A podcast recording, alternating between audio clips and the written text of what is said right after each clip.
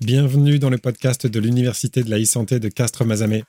Aujourd'hui, c'est un épisode qui va intéresser les startups puisqu'on va parler investissement dans la e-santé avec Armelle Gracier. Armelle est une investisseuse, elle finance les startups en phase d'amorçage avec Angel Santé. Angel Santé, c'est le plus gros réseau de business angels dans le domaine de la santé en Europe. Et comme vous allez l'entendre, la e-santé représente une part de plus en plus importante des investissements d'Angel Santé. Et puis, last but not least, Armel est aussi membre du jury des trophées de la e-santé. Si vous envisagez de lever des fonds ou de présenter votre projet au prochain trophée de la e-santé, eh bien ça peut vous être utile de savoir ce qu'une investisseuse comme Armel recherche. Et c'est même peut-être encore plus utile de savoir ce qui l'incite à dire non sur les demandes de financement qu'on lui soumet. Bonjour Armel. Bonjour Nicolas. Alors pour commencer, est-ce que vous pouvez nous présenter un petit peu Angel Santé? Euh, Angel Santé, c'est un réseau de business angel euh, spécialisé en santé, comme son nom l'indique, qui a été créé en 2008 par euh, trois associés, un médecin, un vétérinaire et un financier, et puis qui s'est très bien développé sur ces 5-6 dernières années. On est aujourd'hui 140 membres à peu près, et on a dans notre portefeuille une cinquantaine de startups euh, investi euh, depuis une petite dizaine d'années. La présence du vétérinaire, c'est parce que vous investissez aussi dans les startups e-santé, santé animale? Alors, Angel Santé n'investit pas que dans le numérique. On investit dans les startups santé d'une manière euh, générale, donc dans certaines biotech, dans les medtech et dans, les, dans la santé digitale, mais dans la santé humaine et la santé animale. Donc, effectivement, on a quelques startups qui s'intéressent au marché vétérinaire. Particulièrement sur le numérique, ça représente combien de quelle part de tous les projets sur lesquels vous intervenez? Alors dans notre deal flow, là j'ai repris les chiffres euh, qu'on a de notre deal flow en 2021. Euh, sur les 170 projets qui ont été déposés sur notre plateforme en 2021, il y en avait presque 50% qui étaient des projets digitaux, hein, donc ce qui est énorme. Euh, cinq ans en arrière, on devait être à 20% de projets, donc on voit bien qu'il y a un, voilà, un, basculement de, la nature des projets. Alors le nombre de projets qu'on reçoit est aussi plus important, mais en fait euh, ça, rend d'autant plus important ce nombre de projets numériques. Euh, on a vu des, solutions numériques sur des, problématiques RH, euh, sur des problématiques de, remplacement de professionnels de santé. Donc effectivement, il y a des secteurs qui n'étaient pas du tout numériques, qui sont en train de se digitaliser dans les entreprises, bah, qui se digitalisent aussi au travers de nouveaux projets qui peuvent apporter des solutions pour, toutes les entreprises. Donc ça touche absolument tous les secteurs. Hmm. On peut imaginer que compte tenu de la tendance, les projets étant plus solides, on va investir de plus en plus dans des projets numériques. Et alors, les, investissements auxquels vous procédez se font plutôt sur des startups jeunes, hein, si j'ai bien compris, c'est de l'amorçage? Oui, les, business angels, en fait, c'est très souvent les premiers investisseurs privés qui rentrent au capital des, entreprises. Est-ce qu'elles viennent à vous, ces, startups qui, qui, sont en recherche de financement, ou est-ce que vous avez une démarche active de votre côté, euh, vous ou vos partenaires, pour aller les repérer? Bah, J'ai envie de vous dire les deux. Euh, le réseau a maintenant une certaine notoriété sur le territoire, donc... Euh, j'ai envie de dire que notre deal flow, en grande majorité, les startups viennent directement euh, déposer leurs projets sur notre plateforme parce que les différents incubateurs, enfin leurs différents contacts nous connaissent et les dirigent vers nous. Mais on a aussi une forme de démarche proactive parce qu'il y a plein d'événements où, euh, où on peut rencontrer des startups et on a certains de nos membres qu'on appelle les ambassadeurs qui, sont, qui vont là-bas un peu pour représenter le réseau et, effectivement repérer euh, des, jolies pépites. Et puis, il y a aussi les différents concours qui peuvent être organisés à droite à gauche où souvent Angel Santé est invité en tant que membre du jury. Donc pour nous, c'est aussi l'opportunité de voir passer des, des, startups, de discuter avec elles et de leur dire, bah, quand vous lèverez des fonds, euh, vous pouvez venir chez nous parce que le projet peut intéresser certains de nos membres. Qu'est-ce que vous constatez comme erreur? Quels sont les critères qui vous vont vous amener à passer sur un projet? Dans les critères que je vais vous donner, ils ne sont pas spécifiques au numérique, en fait. Mhm. Hein. Euh, j'aurais presque envie de mettre en premier l'équipe par rapport au projet en lui-même. Vous pouvez avoir une innovation de rupture. Si l'équipe, on sent qu'elle n'est pas en capacité de mener au marché, bah, en fait, votre innovation de rupture, elle n'arrivera jamais au marché. Donc l'équipe est très importante. Donc le premier contact, la capacité à pitcher de façon claire, euh, euh, d'être, euh, enfin voilà, de, véhiculer l'enthousiasme. le pitch est très important, donc ça se prépare vraiment bien. Mhm. et puis après, bah, si on s'attaque au projet, bah, évidemment le projet, il faut qu'il réponde à un besoin médical. On peut avoir une idée brillante, si ça sert à personne, ça ne sert à rien. Euh, on a besoin d'avoir la concurrence, savoir si à quel point les porteurs de projets connaissent la concurrence. Et ça, c'est un point qui pêche très souvent. quand on voit trois, quatre concurrents, ou certains arrivent quand même à nous dire qu'ils sont les seuls au monde à faire ça, c'est toujours un peu difficile à croire. Mmh. Et voilà, donc l'étude de la concurrence est très importante. Et puis après, bah, comprendre toute la stratégie de développement, tous les enjeux réglementaires, accès au marché, le temps pour y arriver, euh, la propriété intellectuelle quand ça quand c'est possible. On sait que dans le numérique, c'est plus compliqué que dans les biotech ou les medtech, mais il y a des choses qui sont brevetables. Donc il faut aller voir les bons cabinets qui sont experts, plus experts sur le numérique, qui peuvent aider les, entreprises à, donner de la valeur au travers de brevets. Euh, et puis après, bah, on leur demande quelle est la somme qu'ils lèvent, pour faire quoi, dans quel délai. On leur demande toujours quelles sont leurs hypothèses de sortie. Euh, parce que bon, on, rentre en tant qu'investisseur un jour, on a envie de sortir pour récupérer notre investissement. On sait très bien que ce qui est annoncé au début, c'est jamais ce qui se passe après. Mais en tous les cas, ça permet de savoir s'ils se projettent dans les 5 euh, à 10 ans qui viennent euh, et qu'ils ont déjà des idées, des industriels sur lesquels ils peuvent s'appuyer. voilà. Ça, ça c'est les critères qu'on regarde. Si toutes les cases sont cochées, ça ne veut pas forcément dire qu'ils sont mûrs sur tous les points, mais si on sent que tout ça a été approché, bah, euh, c'est des projets qui nous intéressent. S'il n'y a pas de zone d'ombre, finalement. C'est ça. Mhm. Pour des, porteurs de projets qui sont plutôt jeunes, puisque les, entreprises elles-mêmes sont plutôt jeunes, comment vraiment on peut s'attendre à ce que cette, euh, cette connaissance du marché soit très forte? Un porteur de projet qui aurait eu une, idée géniale, mais qui serait jamais allé parler avec un médecin, une infirmière, enfin l'utilisateur du produit, pour nous, c'est complètement aberrant. Ouais. Donc en fait, c'est en parlant avec les utilisateurs, les clients finaux finalement, euh, qu'ils vont appréhender cette connaissance du marché, où euh, il va falloir qu'ils testent l'idée, le produit, euh, et c'est une source d'amélioration pour eux. ça, c'est une première chose. Ensuite, bon, bah, il y a toute l'analyse des concurrents qui, sont, qui se situent sur le même le même secteur, le même marché, la même cible, où là, il bah, faut faire un peu de, de, prospective, de regarder un petit peu euh, tous les concurrents qu'il peut y avoir sur le marché. Le problème aujourd'hui, c'est que le marché, il est vraiment global, euh, avec euh, des, régions qui sont quand même très productives, où il y a beaucoup d'innovation, les États-Unis, l'Asie. Israël, par exemple, qui est un tout petit pays, mais qui a un niveau d'innovation extrêmement développé. On voit beaucoup de startups très innovantes venant d'Israël.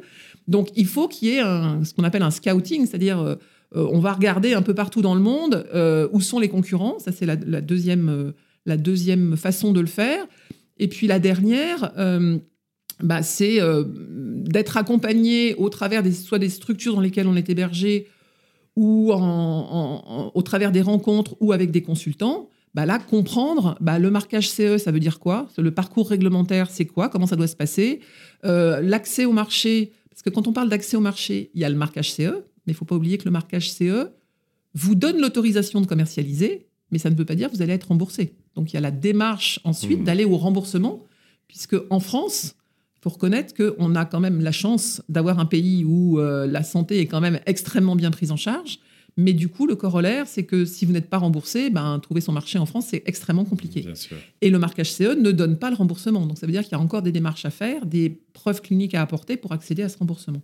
Et là, bah, là il faut prendre des experts qui, qui vous accompagnent. Parce que là, effectivement, à l'âge qu'ont euh, la plupart des porteurs de projets, avoir cette connaissance euh, quand on démarre, ça paraît assez peu probable. Et vous, en termes d'accompagnement, une fois que cette prise de participation est faite, en quoi euh, concrètement, je dirais pas au jour le jour parce que c'est peut-être un peu, un peu trop fin, mais sur le développement de la société, en quoi consiste l'accompagnement que vous proposez? Eh ben, Quand on investit, en général, on demande, alors évidemment ça dépend de la somme qu'on investit, hein, nos revendications, elles dépendent un peu du montant euh, de l'investissement, mais euh, je, dois admettre que euh, même quand on a un montant d'investissement assez peu important, euh, il nous arrive assez quand même régulièrement d'avoir un siège au comité stratégique de l'entreprise, parce que finalement, ce qui intéresse l'entreprise, c'est l'expertise qui est justement apportée par le, représentant du réseau. Et ça, ça a beaucoup de valeur aux yeux des, jeunes entrepreneurs d'avoir une forme de mentor qui est là pour apporter, qui est là pour répondre à toutes les questions un peu techniques. Ça ne veut pas dire que cette personne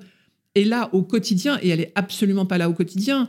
On est là pour euh, donner notre avis, notre, apporter notre expertise sur des points particuliers, mais ça n'exonère pas les entreprises d'avoir les ressources, soit en interne, soit en externe, sur le volet réglementaire, sur le volet accès au marché, sur le volet euh, juridique, tout ce qui est RGPD, euh, tout ce qui tourne autour de la data. C'est pas le job des investisseurs Mais ce qui intéresse l'entreprise, c'est l'expertise qu'apporte la personne qui représente le réseau euh, et qui peut faire appel justement aux autres membres du réseau quand il y a un point très particulier, soit pour répondre à la question, soit pour orienter la startup vers le bon consultant ou le bon texte ou euh, la bonne solution. En 2021, le, le, montant total de l'investissement en start-up de la e-santé se chiffre à plusieurs centaines de millions d'euros. On voit plusieurs types de chiffres, mais ça peut aller jusqu'à 900 millions d'euros, ce qui est en forte augmentation. Est-ce que cette tendance est à risque, vous pensez, avec certains facteurs externes actuels, la conjoncture euh, géopolitique par exemple, les taux d'intérêt qui remontent? Est-ce que ça veut dire moins d'investissements selon vous, des investissements différents à l'avenir? Alors, on a vu, euh, on a vu la, montée en puissance du numérique euh, par rapport à il y a 5-6 ans. Euh, une de ces raisons, c'est que d'abord la qualité des projets numériques a considérablement augmenté. Les projets qu'on voyait il y a 5 à 10 ans, honnêtement, enfin, je ne dirais pas qu'on mettait tout à la poubelle, mais enfin, c'était vraiment pas forcément terrible. Là, il y a eu une montée en compétences des équipes, euh, enfin voilà, des, porteurs de projets incroyables et on voit des très jolis projets mmh. maintenant. Donc déjà, ça, ça justifie qu'il y a plus d'investissements parce que les investisseurs ont, davantage confiance. Euh, un point non négligeable, bah, la crise sanitaire, pour le coup, a donné un boost euh, incroyable au numérique, où là, il semblerait que la Terre entière se soit rendu compte que le numérique, c'était une vraie solution qui pouvait être un game changer finalement dans, nos systèmes de santé. Mmh. Donc ça, ça a été un boost incroyable. Après, bah, ce qu'on constate effectivement aujourd'hui, et c'est pas spécifique au numérique, c'est que effectivement, là, on commence à voir des investisseurs qui redeviennent un peu plus frileux, euh, qui, euh, euh, qui se rendent compte que bah, toutes les pénuries de matières premières, bah, ça, ça, impacte le développement des entreprises. Donc du coup, bah, ça va prendre un peu plus de temps. Hein, les, tout va se décaler dans le temps. Donc les, les entreprises qu'elles ont en portefeuille, que les investisseurs ont en portefeuille, vont nécessiter des nouvelles levées. Donc du coup, bah, si on est obligé de remettre au pot, bah, c'est peut-être un investissement en moins qu'on va faire. Donc moi, ce que j'entends autour de moi, euh, c'est que effectivement, là, on sent que ça se ralentit et ça se ralentit un peu sur tous les secteurs. Euh, donc ça va être un peu plus compliqué de faire des levées et ça va être un peu plus compliqué de négocier des valorisations un peu plus importantes. Ce qui n'est pas forcément plus mal pour les investisseurs, parce que bon, euh, très très souvent, les, porteurs de projets ont une notion de la valeur de leur entreprise qui n'est pas toujours justifiée, donc c'est parfois un petit peu compliqué dans les négociations. Mais, euh, mais en tous les cas, euh, oui, on sent. Alors, je pense que c'est pas flagrant encore, mais je, si ça continue, je pense qu'on va voir des difficultés apparaître pour faire des levées de fonds. Donc l'avantage est plutôt en train de passer dans le camp des investisseurs Alors, je, ne dirais pas ça comme ça, parce que euh, les mêmes investisseurs vont être obligés de remettre au pot sur des, startups qui sont déjà dans leur portefeuille. Donc ça, c'est c'est pas forcément une, bonne nouvelle parce que ça veut dire que c'est des projets qui prennent du retard. Donc oui, il va y avoir euh, peut-être euh, des pour les nouveaux investissements peut-être des possibilités d'investir des boîtes à des valorisations moins importantes. Donc c'est toujours bien pour l'investisseur, mais à côté de ça, on va être obligé de remettre dans des projets qui vont mettre plus de temps à se développer que ce qui était prévu initialement. Donc euh, ça va probablement se balancer, mais en tous les cas pour les nouveaux qui vont arriver avec, euh, alors soit une première levée de fonds, soit une série A ou une série B en fonction de leur niveau de maturité, bah oui effectivement euh, ça, va peut-être être plus compliqué de trouver les investisseurs. Si des porteurs de projets et porteuses de projets qui nous écoutent veulent rentrer en contact avec vous, Armel, comment est-ce qu'ils peuvent le faire? Eh bien, s'ils sont en levée de fonds, ils peuvent tout simplement déposer leur projet sur notre plateforme Gust. Ils tapent dans Google Gust, G-U-S-T, Angel Santé, et ils tomberont directement sur leur site. Et c'est assez facile de déposer le projet. Et donc, dans ce cas-là, euh, moi, je, vois les projets arriver sur la plateforme régulièrement. Euh, si euh, ils ont envie d'avoir un premier contact pour savoir comment ça se passe ou tester un peu leur idée, ils peuvent appeler notre délégué général, Maeva. c'est une, une, adresse mail générique, info.angelsanté.fr. Euh, et, ils pourront rentrer en contact avec elle pour avoir déjà, euh, s'ils ont des questions précises par rapport à ça, ils pourront déjà la contacter. Merci beaucoup. On mettra ces liens euh, en commentaire de l'épisode. merci pour votre temps, Armel. Bonne continuation. On enregistre pendant l'Université de la e-santé. Bon, bonne deuxième journée. Merci beaucoup. Et en à tous les cas, c'est un plaisir de participer à cet événement tous les ans. Depuis l'enregistrement avec Armel en juin, Angel Santé a changé de plateforme. Alors si vous êtes une startup et que vous voulez soumettre un dossier de financement, le meilleur moyen, c'est de se rendre sur le site d'Angel Santé, angel au pluriel santé, tout en un mot.fr. Et si vous voulez écouter d'autres interviews comme celle-ci, rendez-vous sur la chaîne du podcast de l'Université de la e-santé. Elle est présente sur toutes les plateformes d'écoute de podcast. Vous pourrez y retrouver toutes nos interviews d'experts e-santé, sans oublier les micro-trottoirs réalisés dans les couloirs de l'Université de la e-santé de Castres-Mazamet. Cet épisode a été préparé et réalisé par Sons et Merveilles et mixé par Alice Krief. Je suis Nicolas Parodi, je vous retrouve très vite pour un nouvel épisode. À bientôt!